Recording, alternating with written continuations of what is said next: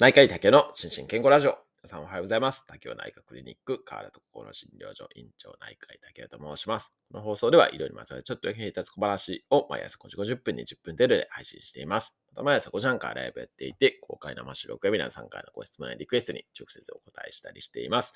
アフタートークも人気です。ぜひご参加ください。ということで、今日はですね、ちょっとフレイルのお話をしたい、みたいと思うんですけれども、フレイル聞いたことはありますよね。まあ、多分私のこの音声配信とか YouTube を聞いていただいている方は一回は聞いたことがあるとは思うんですけれども、まあそれぐらいですね、まあ最近、まあ特に医療介護領域では注目されている用語の一つかなというふうに思います。で、先日ですね、とあるちょっと勉強をしていて、その中でこの地域医療振興協会っていうですね、このリンクに飛んでいただけたらと思うんですけれども、そこが、あフレイル予防のですね、パンフレットを、いつだこれ、5年前ですね。もう結構前ですけれども、それを出しておられたので、それがね、結構いい資料だったので、今日はこれを一緒に読んでいきたいなというふうに思います。はい。ということで、題して、えー60歳を過ぎたら知っておきたいシニア世代の新健康常識。今から始めるフレイル予防。人生100年時代に備え、メタボ予防からフレイル予防にギアチェンジっていうことで。まあ確かにね、まあメタボはまあ結構ね、有名なワードになったかと思いますけれども、やっぱりね、特に高齢、えーになるにつれて、このフレイルをいかに予防するかっていうのは非常に大事かなというふうに思います。はい。で、えっ、と、次のページ行っていただくと2ページ目、3ページ目ですね。まあ、フレイルとはっていうことで、まあ、冒頭にも言いましたように、まあ、フレイルね、まあ、最近非常によく聞かれるワードなんで、ご存知の方も多いかもしれないですけれども、えっ、と、加齢に伴って、えー筋力や認知、機能が低下したり、閉じと閉じこもりがちになったりなど、体力や心身の活力が低下したり、社会との関わりが希薄化した状態のことですっていうことで、なってます。で、フレイルね、結構ね、その筋力の低下だけを持ってる方とかもいらっしゃるんですけれども、まあ、いわゆるサルコペニア的なあのもあるんですけれども、ただ、そそれだけではない、あの、心理的なフレイルとかですね、あとは社会的なフレイル、社会との関わりが少なくなったりとかっていうこともね、フレイルに含みますんで、だから、まあ、かなりね、あの、広い概念だということを知っていただけたらなというふうに思います。で、えっ、と、フレイルを放っておくと、えっ、と、この下の図に書いてあるように、えっ、と、まあ、健康な状態からフレイルを経て、まあ、要支援、要介護状態になるよっていうことで、まあ、フレイルの方は2.4倍ですね、えー要介護リスクが高くなるっていうことが分かっていますっていうことになってます。で、えっ、と、具体的にはですね、まあ、こういう症状ありませんかっていうことで、え5つ述べられていて、まあ、1つが握力が弱くなった。え2つ目、歩く速さが遅くなった。3つ目、活動量が減った。4つ目、疲れやすい。体重が、あ、5つ目、体重が減ったっていうことで、まあこういうのに当てはまっていたらですね、フレイルの可能性があるんじゃないかっていうことで、えーこの、冊子の中では書かれています。で、まあこれ実際ですね、診断基準の中にもですね、この歩行の速度とかですね、握力とか、こういうの含まれていたりもしますので、まあまずこういうので、えーまあ、フレイルじゃないかっていうのを考えていただいて、で、その次のページですね、この4ページ目に、えーフレイルチェックっていうのがありますので、これをね、えーぜひともやっていただけたらなというふうに思います。えっ、と、15項目全部でありまして、えっ、と、体力、栄養、社会の面から、あおのおの、えっ、と、点数をつけていって、それが4点以上は要注意、フレイルの可能性があります。2から3点の場合は、今が頑張り時、フレイルの予備軍ですっていうことでなってますので、ぜひ皆さんやっていただけたらと思うんですけども、これね、これ結構、当てはまりません っていうか あの、はい。2点3点の方結構いるんじゃないかなというふうに思いますけれども、はい。その方はフレイル予備軍ですっていうことになっております。はい。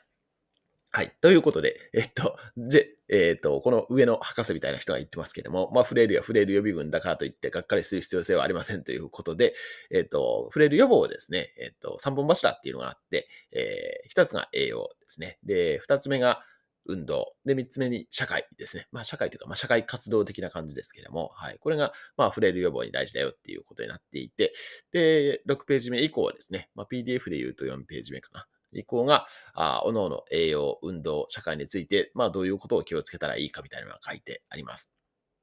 で、えっ、と、まず栄養面ですね。まあ、栄養を私が話すのはちょっと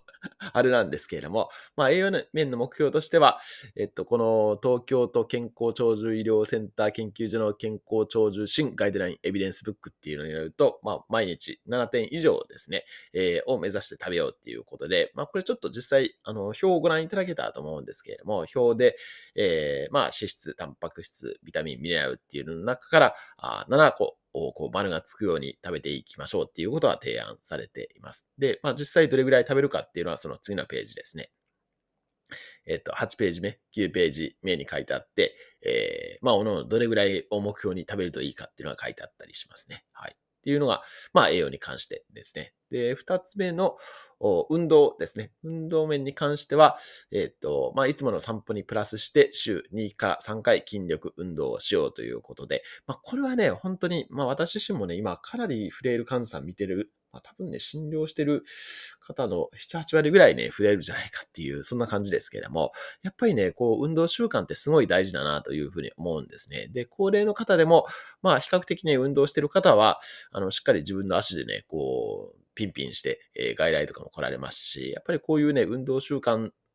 がないと、こういうあの悪循環のサイクルですね。この左下に書いてありますけれども、こういう悪循環のサイクルに入ってしまってっていうことはあったりするので、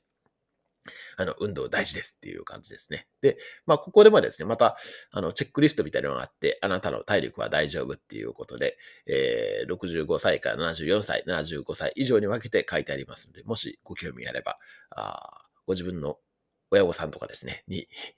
チェックしていただくのがいいんじゃないかなというふうに思います。で、えっ、ー、と、実際ですね、その筋力運動をですね、まあ、どういうふうな運動をやったらいいのかっていうので、具体的に4つ書かれてますね。つま先上げ、えー、膝伸ばし、もも上げ、肩甲四つ寄せ、あ、肩肩甲骨寄せっていうことで、まあ、これね、そんなに運動負荷量としてはね、大きくないと思うんですよね。まあ、もちろん、その、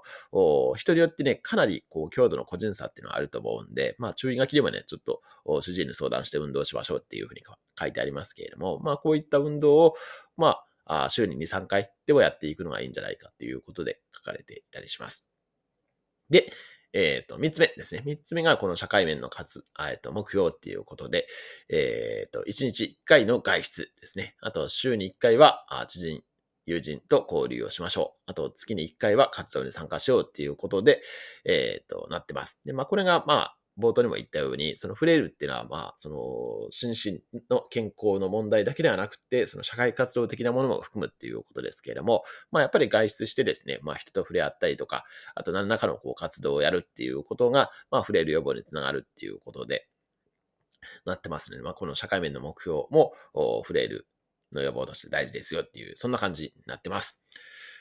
はい。ということで、えっと、実はですね、この、えっと、パンフレットを作っているこの地域医療振興協会のところのページがですね、すごいよくできていて、他にもね、結構いろんなね、えっと、動画とかですね、えっと、なんかリーフレットみたいなのが出ていたんで、またそれもね、ちょっとどっかのタイミングで共有したいかなというふうに思います。ジャデコム体操みたいなのがありますので、はい。えっ、と、どっかで共有したいなというふうに思います。はい。では、今日も幸せな一日でありますように、お相手は内科医の竹でした。興味津々。